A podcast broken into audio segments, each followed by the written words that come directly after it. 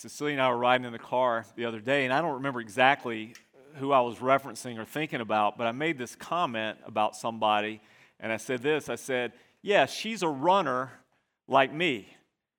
And then she looked at me like, like You're not a runner. You haven't run in like a dozen years. But I guess once you do a thing, you get to always claim that you are that thing, right? I mean, any of you ever hiked? Any of you ever been on a hike? Look at all the hikers in the room. That's awesome. Any of you, any of you guys ever play football? Look at all the football players in here. See what I mean? And then I realized I'm not a runner anymore. I'm just an old guy who wears running shoes because they're comfortable. So I say that to say it's a bit of sandbagging on my part. I'm going to make some running references today, but I don't want you hardcore people to be turning your nose up at me and saying, like, you don't know what you're talking about. You don't know about running. Listen, at some point or another, everybody in this room has run. Whether it's running after a toddler, running after a bus that you're uh, behind on, or running at the airport, we've all run at some point, right? Or running from something, I don't know. The Bible says as Christians, we all run. We all run. There's a, a rather pervasive metaphor that runs through the New Testament about the Christian life, helping us understand that this is not a short sprint but this is an endurance run, what we might call a marathon. And we're all running it. And we need to run it with, with purpose. We need to run it with a clear aim. And we need to understand the challenges in running it. The apostle Paul described it this way in 1 Corinthians 9:24. He said this, "Do you not know that in a race all the runners run, but only one receives the prize? Run in such a way as to take the prize." Now, the difference between what the Apostle Paul described in human races, track races, Olympic races, and the Christian race is this there are winners and losers in both. But unlike a, a marathon or a 5K or a 10K, in the Christian life, we can all win. In fact, we all should aim to win, and we should all aim to help each other win.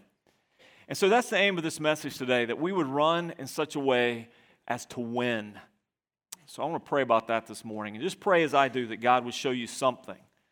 Something He wants you to see, something He wants you to hear, something He wants you to understand, and more than that, something He wants you to do, or maybe stop doing so that you can run. Let's pray. Father, we need to see Jesus today, your glory in His face. That's what we need. We need to consider Him. We need to understand Him. We need to understand your word that you've given us. We need to be encouraged today. Some need to be challenged today, motivated today. Some need to be picked up, pulled up, lifted up today. Lord, I pray that the things that we need to hear, we would. Not just on a superficial level, not even on just a natural level, supernatural level, spiritual level, to feel like you're saying something to me today, something to us today, because you know us. You know where we are on this race. You know how we're doing right now. You know how we're running, or if we're running at all. And Lord, you know the lives of everybody in this room, if they've even begun this race. Lord, your desire is that we finish and finish well. So, Lord, teach us today. Show us. By your Holy Spirit, empower us to do this, to want to do this. And give us the ability to do it. Lord, that'll bring you glory, I know and that'll be for our everlasting good. So that's why we pray. In Jesus' name, amen. Hebrews chapter 12, starting in verse 1. Therefore, since we are surrounded by so great a cloud of witnesses, let us, let us also lay aside every weight and sin which clings so closely, and let us run with endurance the race that is set before us looking to Jesus, the founder and perfecter of our faith, who for the joy that was set before him endured the cross, despising the shame, and is seated at the right hand of the throne of God. Consider him who endured from sinners such hostility against himself, so that you may not grow weary or faint hearted. In your struggle against sin, you have not yet resisted to the point of shedding your blood. And have you forgotten the exhortation that addresses you as sons? My son, do not regard lightly the discipline of the Lord, nor be weary when reproved by him. For the Lord disciplines the one he loves and chastises every son whom he receives. It's for discipline that you have to endure. God is treating you as sons. For what son is there whom his father does not discipline? If you're left without discipline, in which all have participated, then you are illegitimate children and not sons. Besides this, we have had earthly fathers who disciplined us, and we respected them. Shall we not much more be subject to the Father of spirits and live? For they disciplined us for a short time as it seemed best to them, but He disciplines us for our good, that we may share His holiness. For the moment, all discipline seems painful rather than pleasant, but later it yields the peaceful fruit of righteousness to those who have been trained by it. Let's look at the context of this passage because it's got the key words that we need to consider for a moment at the very beginning. Therefore, since. Therefore, since. We spent a couple of weeks in chapter 11, you remember. And we ran down this list of people famous and not quite as famous from the Old Testament, heroes of the faith. We have this sort of hall of faith, if you will, in Hebrews chapter 11. And you have the circumstances they endured. Some achieved incredible things because of the grace of God, the power of God at work in their lives. Some endured incredible things because of the grace of God in their lives. But all of them demonstrated faith. And this passage says, Therefore, since we're surrounded by so great a cloud of witnesses. First question in that text is, Who then are these witnesses? Who are the witnesses that he's talking about in chapter 12? Here's the challenge run the race of the Christian life, run this race of faith. You're surrounded by so many witnesses. Who are the witnesses? It's the people that we just talked about in chapter 11. It's those ones who've gone before you. It's those ones who set the example, set the pace already around you. It's all those in that previous chapter. So as we read chapter 11, we're reading their stories and hope it drew you back some over the last couple weeks to reading more about them in, in the Old Testament, passages like Genesis, etc. And I hope it caused you to celebrate them. We celebrate them while they motivate us. So we're motivated to look at their lives and run. I remember when a couple years ago, when we were uh, able to take sabbatical, and Cecilia and I were in Greece, and we went to um, Olympia of the famed, the famed location of the original Olympic Games. And it's kind of interesting as you go under an arch in Olympia, there are, well, they're just the bases now. Most of the statues have come down over the years, and you see just what remains of them. But there are two types of statues as you enter the, the main uh, grounds where the Olympics were held. On the one side, you have statues of heroes. These are people who have won these Olympic Games. These are uh, heroes of renown. These are great figures in, in Olympic lore, and you look at them and you have inspiration from them.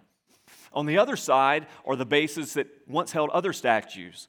They called these the Zanes. I'm not sure the origin of the word, the etymology of that, but they call them Zanes. And the Zanes were people who were notorious in the Olympics for cheating. These are the people who failed miserably. And so they were held up for scorn and spite. And you know, it's a pretty good reminder that when you look back at those who have gone before you, whether that's parents or friends or people you went to church with or people that you knew, you can look to the examples of those who did exceedingly well and you can, you can be encouraged and inspired and you can take up some of the things that they did. You can take on their characteristics and you can say, I want to be like them. Or you can be motivated by those who didn't and say, I want to be the opposite of that. I don't want to finish like that. And you know, it's interesting when we study the Bible, particularly the characters of the Old Testament, we see both, don't we? We see the heroes and we see the Zanes. We see the ones who finished well, did exceedingly well sometimes through great difficulty, sometimes through great periods of recovery. And then we see those who finished poorly. We see those lives who are exemplars of despair, lack of faith, poor choices. Who are these witnesses? All those in the previous chapter. What do those witnesses model for us? What are the sort of themes that we've seen in chapter 11? Here's a quick flyover if you missed it. We've seen these sort of things about them. One, they believed the things that God told them.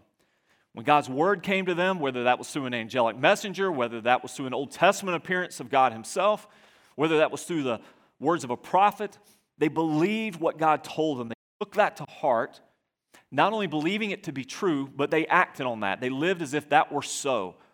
So, believing what God said, then they were able to focus on what was to come. That's what enabled them to endure great difficulty. They said, Look, I know we're going through this now, whether that's a famine, whether that's conflict with enemies, whether that's internal challenges in my own household, whether that's my own children fighting with each other, whatever it may be, whatever the circumstances were, because they believed what God said, and part of that was what God had promised them, they could look forward to what was to come, always looking forward. There's something better up ahead. That sort of faith, that sort of foresight, that sort of perspective gave them the ability to trust Him. And that's what faith really is. Do I really trust God right now? Or when it gets hard, do I turn away? Do I shrink back? Do I look for resources somewhere else? Do I try to find my answers in someone else? They trusted him in all these kind of difficulties. And here's what marked them best and most. To a person in Hebrews chapter 11, though they were all imperfect for sure, and though we could easily dissect their lives, and we could find their faults and failures, we could look at some of their situations and think, what were you thinking? Why would you do that? We might even a bit arrogantly think, I would never do that. I would never be like you in some of those situations. Yet each of them, from whatever failures, whatever mishaps, whatever bad decisions, they all recovered and they all finished. They all finished. They all crossed the finish line intact. That's why Hebrews chapter 11 uses this phrase, this two word phrase, in faith. They finished in faith. They crossed the line, trusting, believing, obeying. They lived this thing out and they finished, and God says, Well done. I mean, isn't that really what you long for? I mean, if you're a Christian down deep inside, isn't, isn't that what you long for? I mean, if there are any two words that you could hear when you meet God face to face, don't you want them to be these? Well done. Well done. Well done, good and faithful servant. Enter now into the joy of the Lord. That's what I want to hear, and I think that's what you want to hear, and that's what I'm here for. I'm here for your sake. I'm here so that you'll hear those words, well done. That's why I will challenge you. Um, that's why sometimes I'll, I'll push you. That's why sometimes I'll, I'll frustrate you. That's why sometimes maybe I'll even irritate you. Why does he keep acting like I'm not a Christian yet? Well, because I want to make sure you finish and you hear the words, well done. So here's a command to us. You got this context. Therefore, since we're surrounded by those witnesses, let us also, let us also. I don't know how you respond or react when you read some of these Old Testament passages because some of the people are bigger than life, for sure. I mean, the things that they did, I mean, Moses, for goodness sake, Abraham, Noah, David. I mean, these are heroic Old Testament figures. And I think sometimes when we read about them, we subconsciously, unintentionally detach ourselves from them and their stories. Like they're so far beyond us, so far advanced past us. They're so different than us that we couldn't be like that. I could never do something that great for God. Or we look at those who suffered greatly and we say, I don't know that I could withstand that or endure that. But the passage that we read over those last couple of weeks was not to make heroes of people but to make examples that we could follow because we follow the same God with the same power behind us, the same promises in front of us, that we would do what they did. Their stories, every one of them. Why does God preserve them? Why do we have the, the good and the bad? Why do we have their successes and failures? So we would learn from them, and we would learn what faith is, and we would learn most of all who God is, and how He's always faithful, and why we should always trust what He says. And while even when we don't understand, we should obey him because he's doing always what's good for us. And so these themes always running through there. So the primary imperative, there's when I say imperative, there's one primary command. There are lots of related terms, qualifying terms around that command, but the primary imperative is this run. Let us also run. The primary imperative is to run. Okay, now, that you are in Christ, if you belong to Christ, if you've received the gift of his salvation, if you are a partaker in the covenant he's made with you in Christ, I will forgive their sins. I will give them a new heart. They will become my sons and daughters. That's the covenant God made with us in Christ. And you've covenanted with him to follow him as Lord of your life. Now run. Everything else is related to that. So it's going to answer some questions for us. And we'll hit these in just short order this morning, but these are sort of the questions we're going to get answered in this passage. How do we run? We got to run. How do we run? We got to run with purpose. I'm not, I'm, not, I'm not just running nowhere. I know some of you probably enjoy running on a treadmill. I'll do it sometimes because I, because I need to, because I'm not doing anything else. But it's kind of frustrating to me. And I don't, I've never run on one of those fancy treadmills that I can just imagine with a big screen in front of me. I'm actually getting somewhere. I run with the full reality I'm going nowhere. and that's frustrating to me. At least when you're running outside somewhere, at least you're going somewhere. And if you run far enough, you know you at least got to come back. So, you know, you're making some commitment to yourself. On a treadmill, I can stop at any point. Like I went nowhere. I got nowhere to go back to. I'm in the same place I was. We run with purpose. But I also want to talk a little bit this morning about running with endurance. And, and when I say running with endurance, I'm not primarily talking about the pace that you keep or how you feel as you're running. When I say endurance, I'm using that as a word synonymous with perseverance. I'm talking about running all the way to the end, finishing well, running all the way to the end. That's how we run. Passage also addresses to whom and with whom we run. It's kind of interesting because it's a both and. We don't run alone, right? When we run this race, and I'm not talking about just the fellowship of believers, the brothers and sisters we have that run with us in this race. I'm talking about we have Christ. We have the Spirit of Christ with us. You remember what Jesus said to the disciples? It was the most encouraging thing he could possibly tell them. As he prepped them for his own death and departure to heaven, he said this to them I'll never leave you or forsake you.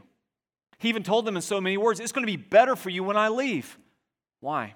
Because I'm going to send my spirit to be with you. You don't run alone. So this passage is reminding us we run with Jesus, we run to Jesus. It's both and. The Spirit of Christ is within us, and one day we'll see him face to face. What do we expect when we run? Just as a quick poll, so I'll know how much to butcher some of these illustrations on running. How many of you actually do some running today still? Okay, so don't hold anything I say against me. But how many would you say when you run, you know, it does it is hard sometimes. I know there are people who love it. I get it. I hear people say all the time, oh, I just love to run. I feel so good when I run. You know, these endorphins going, I don't even know what that is. When I run, it hurts. and I get tired or cold or tired or hot. My ankles hurt, my knees hurt. I do it because of the outcome ultimately, which I hope is good, but I don't do it because I love it. Now, if you love it, more power to you. I love sitting, but What do you expect when you run this race of life? Pain, obstacles, difficulties, hardships, opposition. All those things are natural. Now, I know you've heard me say this over these last several weeks as we've gone through Hebrews, but remind yourself of that as a Christian. Just because you decide to follow Christ, part of that promised covenant to save you, to give you new life, to take you to heaven, did not mean to make every day of your life jolly. Didn't mean everything's going to be easy. Didn't mean people are always going to like you. You're never going to be challenged. In fact, you may face challenges you never imagined before because now you're running or now you're going against the, the tide. You're going against the flow, against the stream. You're running on a narrow path now. You're choosing a different course. All those things are challenging. So why do we do it? Remember what Paul said? 1 Corinthians 9 24, we run in order to win the prize. And what's the prize? The prize is God Himself we get God. At the end of this, the great glory of our salvation is not that we get to go to heaven and it's awesome and it's the best food we ever had and it's the most beautiful place we've ever been and we get to do all the most incredible things we've always wanted to do. The ultimate result is we get God. We get to enjoy Him forever and all of His goodness forever. Got to finish. So, what's the challenge to all that? The big challenge comes back to that word endurance running and not quitting, running and not stopping, running and making sure that you finish. You and I have to purpose from the get go or repurpose today. You're not just going to begin this race, you're going to finish it. You're going to finish this race, not just start it. Let me try to make this point clear and do it briefly. You know, there are a lot of people today probably some among us, but certainly a lot of people that claim to be Christian. That the only real claim that they've got to being Christian is they started something somewhere, sometime. You know, they'll, they'll remember maybe not the exact time and place or time and date. They may remember the place, the setting of the person, but they'll remember being baptized, maybe when they were young. They'll remember some event, summer camp, vacation Bible school, a church event, a, a revival experience, a drama that they attended. They'll remember starting. Now, their life today doesn't show any evidence of someone who is running the race of faith, any evidence of someone who is in love with God, any evidence of someone who's guided by God's Spirit from within, any evidence of someone who's surrendered to the authority of Scripture over the decisions of their life, any sense that what they're living for is the pleasure of God rather than the pleasure of themselves. I mean, there's just no fruit there. But they'll point They'll point back to the beginning. You know, I, I prayed, I asked Jesus into my heart, I did this, I did that. But are they running the race? The best evidence that you have, the best assurance that you have of your salvation is not that you started some race long ago, but are you in the race? Are you still in the race? Are, are you still running? And this is not a deep theological dive into perseverance and losing our salvation. It's simply the reality of looking at our lives and saying, there's scant hope in Scripture given to people who claim to be something they're not, who say they're doing something they don't do, who say they believe something that they don't live, who say they have a faith that they don't demonstrate. There's scant hope given to those sort of people. So the challenge is not just to begin this thing. I mean, I'm, I'm, I'm thrilled that you began. I, I pray for these young ones that you saw up here, these four that these four little ones that you saw up here, I pray that at God's right timing, they're going to start this race of faith. And I pray they'll finish it. And I pray that you will too. Now, who's the perfect example of finishing? Who's the author of Hebrews hold up as the example of one who began and one who finished? Jesus. And look at what it says about Jesus for a moment. I mean, this is real life, raw, visceral stuff. Here's Jesus. God of God, creator of creator, co equal with the, the Father and the Spirit in the Trinity that's God, lacking nothing, having everything, and yet willingly relinquishing position and place, worship, adulation, descending from heaven to earth takes on the form of a servant, a servant of all humankind.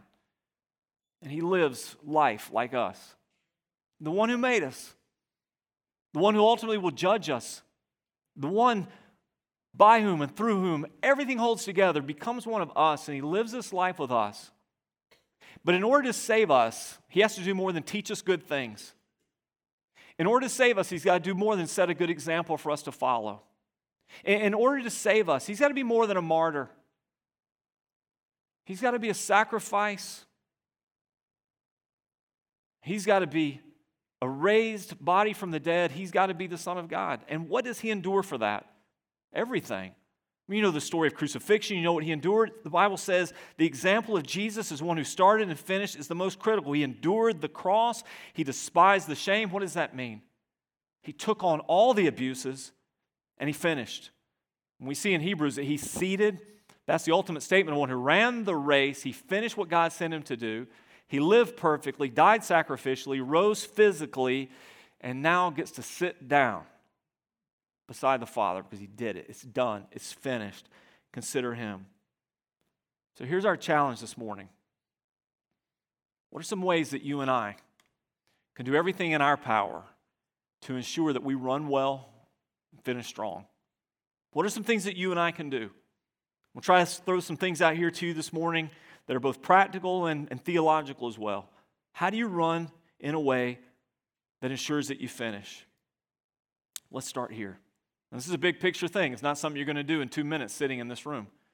It's something you're going to have to take with you and work on and work out. When was the last time you honestly assessed your life? I mean, the whole big picture.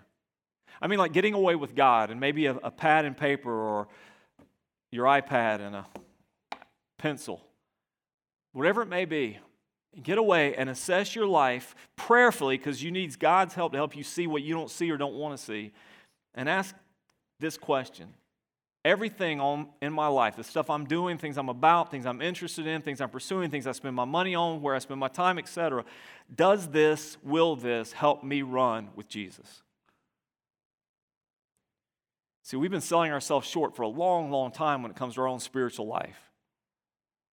We've been handicapping ourselves for a long time spiritually. We've been looking for just the low lying fruit. We're asking questions like this Is there anything wrong with it? Does the Bible say anything against it? Is there a reason I shouldn't do this? Or laying claim to our freedoms in Christ, which we do have. We are free in Christ. We're not bound to all the Old Testament laws, some ceremonial, some religious, some civic that don't apply to us today for sure, and we understand that in light of the New Testament. But we're bound to a bigger law This law of love. What does it mean to love God with all my heart, to follow Him completely? Is this thing hindering me? And so, in this passage of Scripture, you got two challenges here. When you're running, he says, first of all, you got to lay aside every weight. Lay aside every weight. I can remember years ago, Cecilia and I ran in one of the Disney races. And it was cold. I don't remember what month of year it was. She'll remember month and day. I don't remember that stuff, but I don't remember the decade exactly, but I know I was there. I got some, some proof. But I remember we were running, it's cold. And I remember them telling you this okay, you're going to want to dress in layers, right? But nobody, nobody wants to run in layers. That's gruesome because you know you start off shivering, and you know after a little while you're, you know, just like a sweat box in there. But what they told you is this: wear things that you don't mind donating, because you can shed those layers on the route, and then we'll come back and pick them up, and we'll donate them all to charity. So I'm thinking like, so I'm gonna like put on my old overcoat or what here? I don't, you know, I just bought this running jacket. I'm not about to drop it on mile three. Um, but the idea is you don't want to run with all this stuff around you. When you think about this life, I want to I want to please God with my life. I want to experience Him. I want to know the things God has for me. I want to enjoy Him. I don't want to just wait till a sweet by and by. I want to be close to Him now. Is there some superfluous stuff in your life that you need to shed because it's keeping you from that? And when I say superfluous, I'm not saying, look, man, that's clearly a sin. I'm saying, is it worth it to tote that around? Is it worth it to spend that much time on that? Is your, is your favorite seven TV shows, are they worth it? All the time that you spend on your personal electronic device, is it, is it worth it? We had to pick up something at the mall. We were in Nashville yesterday and had to run by the mall. And I just, it just dawned on me, I'm just watching people walk around, and almost nobody makes eye contact anymore. You notice this? because everybody's looking down, device in their hand, even when they're walking. And you go to a restaurant, everybody's doing the same thing. Couples, families, everybody's got something in their hand. Is all the time we're pouring in that? Is it worth it? I'm saying, look at the superfluous stuff of your life. Is this going to be worth it? Will you be glad when you stand before God?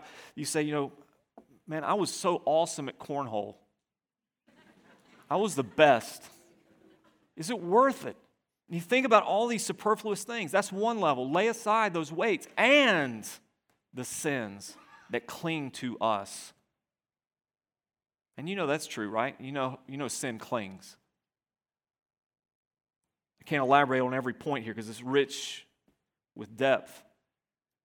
But here's something you need to know about sin, real quickly, okay? Sin clings. In other words, sin is not so innocuous that you get to sin on your own terms. Like, I get to pick it up and put it down. I get to set it aside choose it again. I can let go of this at any time. That's just not how sin works.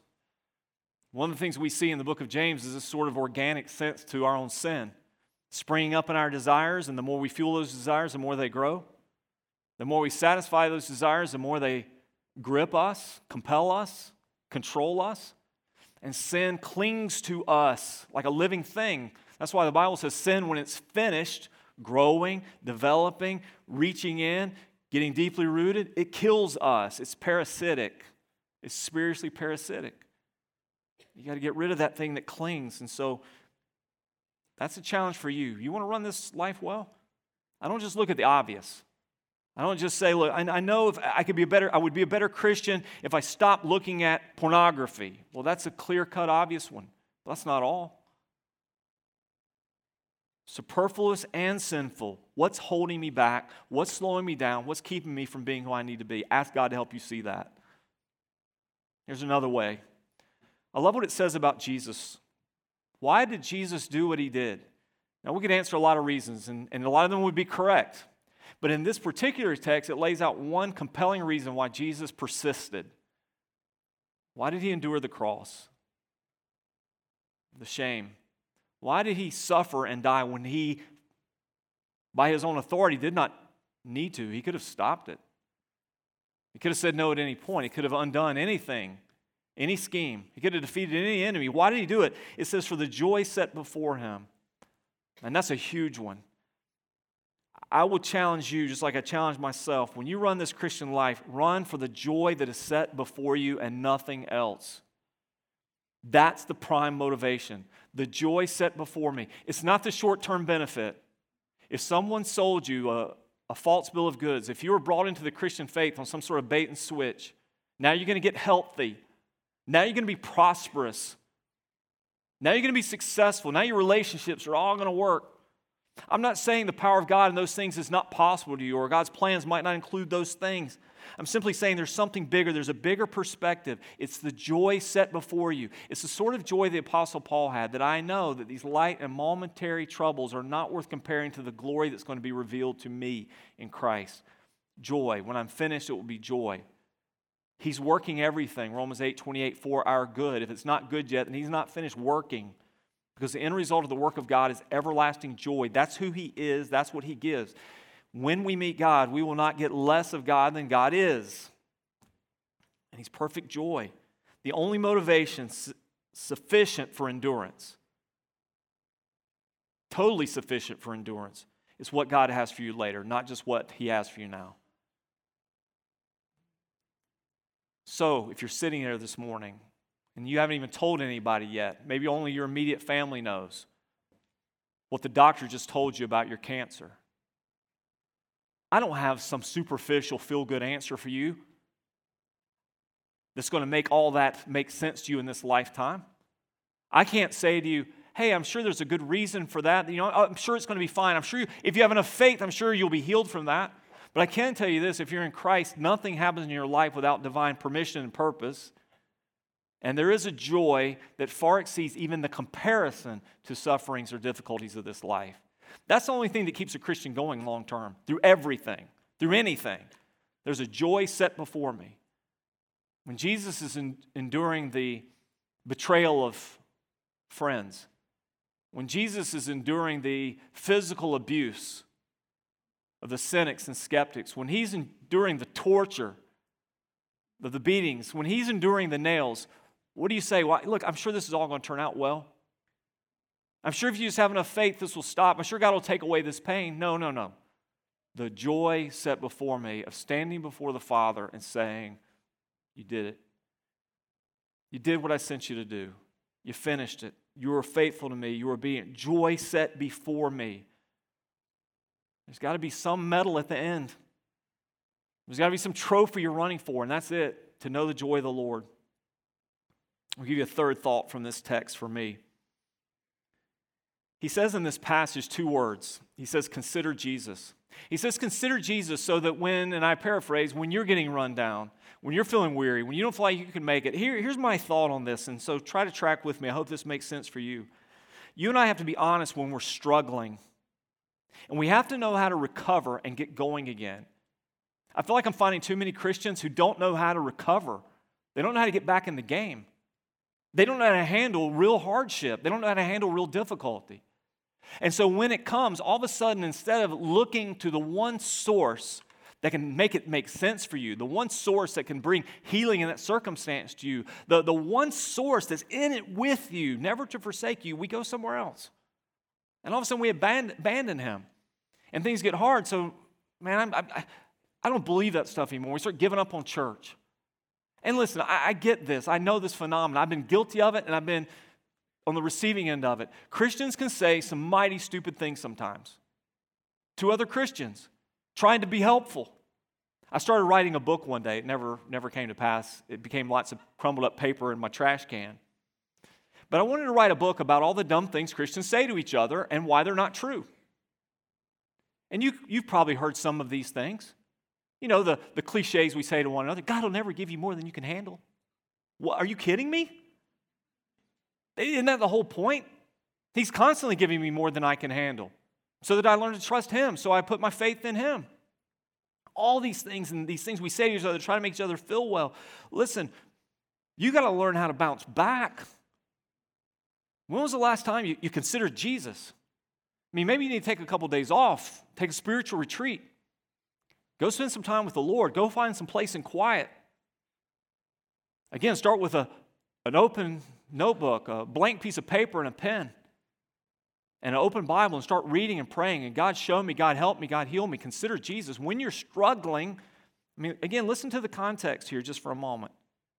Consider Him who endured from sinners such hostility against himself, so that you may not grow weary or faint hearted. Man, I know when you're running, sometimes it wears you out. I've only done one decent race in my life. I did a half marathon one Sunday morning before church. That was not wise, but I preached that morning on sore knees. And I can remember that race, a couple things particularly, because after about mile nine, I, I kind of hit the wall. It really wasn't so much the, the, wall that I hit, it was the bridge. Um, we were running in South Florida, and there's a large bridge that goes over the causeway.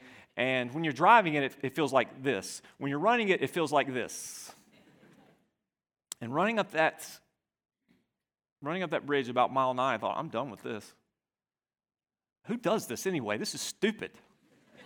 and my feet hurt and everything. It's like, I don't get the point of this anymore. I don't even like this. I don't even like these people. I don't like you. and I so wanted to quit. Thankfully, at the time, I was part of a running group, of which I was a leader. Um, so I couldn't quit. And we're encouraging each other and helping each other. But you know, you got to find something. Is it somebody? Is it something? I'm just telling you, Christian, there are going to come times you're going to want to quit. And tons of us have made the wrong choice at that moment. We walk away. We walk away from the one who could help us. We walk away from the people who would encourage us, and we run the wrong direction altogether. It's a terrible and tragic decision. Be honest with it. Consider, consider Jesus. Consider Jesus in those moments. Here's another point I would give you today. I know I'm throwing a lot at you, and I'm going to be done in just a second. Let me really challenge you push yourself. You got to learn to push yourself. How many of you have learned in certain circumstances or situations that you could actually do far more than you ever thought you could? Whether that's physical, emotional, mental. My belief is this pardon me for being a bit cynical towards humankind. Most of us are kind of lazy.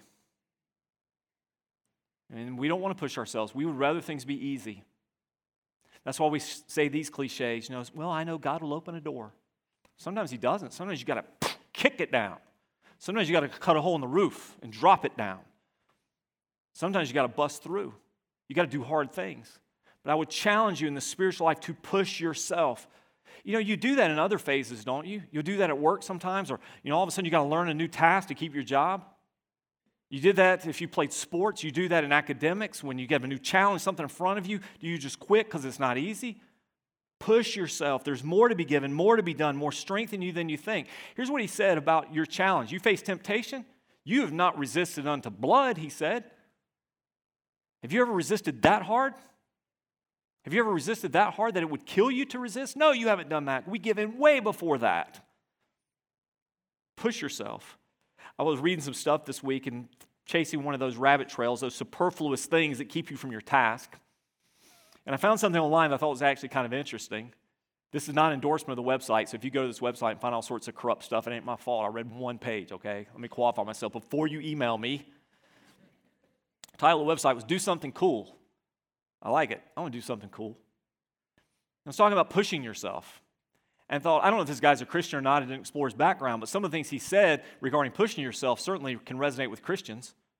Find someone to help push you. You got anybody in your life to do that? One of the means by which we try to accomplish that for each other here is we call that a D group. Two or three other people in the trench with you, pushing you, pulling you. Take on a little more than you think you can. A little bit more than you think you can.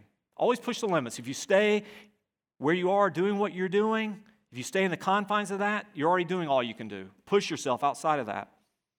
Third, he said, imagine reaching your next level. Imagine having the faith of one of those grand characters in Hebrews chapter 11. Imagine God doing something great through your life. Dream of something big. Imagine it. Number four, look at how others reach where you want to go. You ever do that? Man, that's Hall of Faith stuff. That's Hebrews 11. Look at what they've done. Why not you? Why not now? Is God not able? Number five, find something that inspires you. What inspires you? For us, that's a no brainer. That's Christ. That's the, that's a promise of glory. Number six, don't stop till you're exhausted. Don't stop till you're exhausted. And number seven, he said, work on your weaknesses. Wherever you've got weaknesses, you've got limits. And isn't that the challenge here? The stuff that's holding me back, the stuff that's clinging to me, I got to work on my weaknesses. If you're a runner, particularly if you're a long distance runner, You're not going to be able to train very well if you don't eat very well, if you don't sleep very well. Somebody who commits to a marathon is, co- is committing to a four or five month total life change. To do that, to train hard, work on those weaknesses. That's why this passage tells us this you and I need to learn and practice some self discipline. There's discipline of God, and then there's self discipline. Have you ever noticed this correlation? The more you discipline yourself, the less God has to. The more I put parameters in my own life, the more I live life with discipline and structure, the less God has to step in and discipline me. And sometimes God does. Some of the hardship that we're going through, I, I hesitate to talk about. Oh, you're going to overcome it, you're going to get through it, because sometimes the hardship we're going through is actually God induced because He's working on us. We learned in our midweek Bible study, this is your this is your cue to come join us. We learned last week as we're going through the book of Genesis that God has an invincible determination to sanctify us. Once you become part of God's family, once you become part of God's covenant, He promises He's going to carry to completion what He started. Now, you and I still work on our side of perseverance, but God is always working His side, and He is relentless. He is invincible in His determination to shape your life. And sometimes that's a gentle shaping and guiding and leading, and sometimes it's a hard reshaping sometimes. Verse 10 says, He disciplines us for our good that we may share His holiness. Do you have a desire to share God's holiness? Because that's what He's working in your life for. If your life is more painful than it ought to be and it's from the hand of God, I can tell you why it is. God is trying to shape you for holiness, He's trying to ready you for Himself. And His disciplines are always about that for your good, but your good is always surrounded by His desire for holiness. Keep that in mind. When we say God's disciplining us for our good, that doesn't just mean He's disciplining us for our happiness, for our pleasure, for our satisfaction. He's disciplining us for our holiness, which is our good. It's always our holiness, which is our good for God. And finally, I leave you with this thought, and this is from the world of running. I read a great little article about this, a devotional about this from an author I really like, Stephen McAlpin. Um, he, he's a pastor in Australia. And he challenged this way, and I'll leave it with you. In your Christian life, someone who's running the race, aim for a negative split. Write it down. Some of you know what I'm talking about, some of you don't. Write it down. Aim for a negative split. That might sound counterintuitive if you don't run. I mean, it may sound uh, the opposite of what you want to do, but the most positive thing a Christian can do is negative split their life. When you're running, let's say you're running a half marathon, you got you got your 13 plus miles to run, and maybe you're looking at your splits every mile. Wouldn't it be awesome if your 13th mile was faster than your first? Or maybe in a marathon, you simply split it up into two 13 mile segments. Wouldn't it be great if the second half of that marathon you ran better than you did the first half? A negative split is when you run better, run faster in the latter parts than you did in the beginning. Can't we all aim for that? Can't we all aim for that negative split that now all of a sudden I'm running better than I've ever run? I'm more in tune with what God wants me to do and why I'm running than I've ever been. I'm more committed to finishing well than I've ever been committed. I'm more discerning about what needs to be put aside and what needs to be peeled away than I've ever been. Wouldn't that be a great decision for all of us here? Whatever splits you've got left, whatever miles you've got left, ever how many more clicks you've got, you say, I'm going to run them better than I've ever run. I want to aim for a negative split. I want to finish better than I started. I don't want to simply finish. I want to finish better, better than I've ever been. I hope that's your aim too. Would you pray with me this morning? God, so much to consider, so much to take away. I pray that we would. I pray your Holy Spirit would call things to memory. I pray that we would take action. If there's ever been a time that we need to be more than hearers of the word, need to be doers of it, well, this would be that time, Lord. So by your Spirit, help us to do that. So, God, in the broadest sense of things today, I pray for the encouragement of those who are running. I think specifically those who are really struggling. I pray they would recover. I pray we would help them recover, that they would allow others to help them recover. I pray that those who are struggling would also find the right inspiration now. The selfish stuff, the self centered stuff is not sufficiently inspiring. What do I get out of this today? That's just not enough. I got to run for something bigger. Father, inspire. Father, by your Holy Spirit, re energize, re strengthen. Lord, there's some in this room that can't run well because they're carrying too much sin. Just can't. You can't be running with Christ and toward Christ when everything we're doing denies Him. That just doesn't work. Conviction might be the most, conviction and repentance will be the most freeing things they'll ever do, that'll ever happen to them. Lord, some of us have been victim to a more, maybe even more insidious strategy where Satan hasn't made us bad, he's just made us busy with stuff that doesn't matter. And we're carrying around such a load of stuff. We don't even know what we're about anymore. We don't know what we're living for, what we're supposed to be doing, what we're supposed to be accomplishing, where we're headed, why we're running. Let us lay aside every weight. And Father, if there's anybody here today, anybody listening, hasn't even started this race yet, may they know that it all starts with faith in Jesus. One who says, Come to me. Come to me. Follow me. Come and be my disciple. Lord, if there's anyone here today that's that's not even in the game, not even in the race, Father, I pray you call them today. They feel that compelling sense for you inviting them. Listen, come. It's time. It's time to know me. It's time to know the purpose for which you were made. It's time to live a life bigger than you imagined, led by your, your designer, it's time to live with eternity in mind for the biggest, most important things you could ever do. I pray they would come and follow Jesus today. So, Lord, move in our hearts, our minds, our wills, our abilities today to do these things. I pray in Jesus' name. Amen.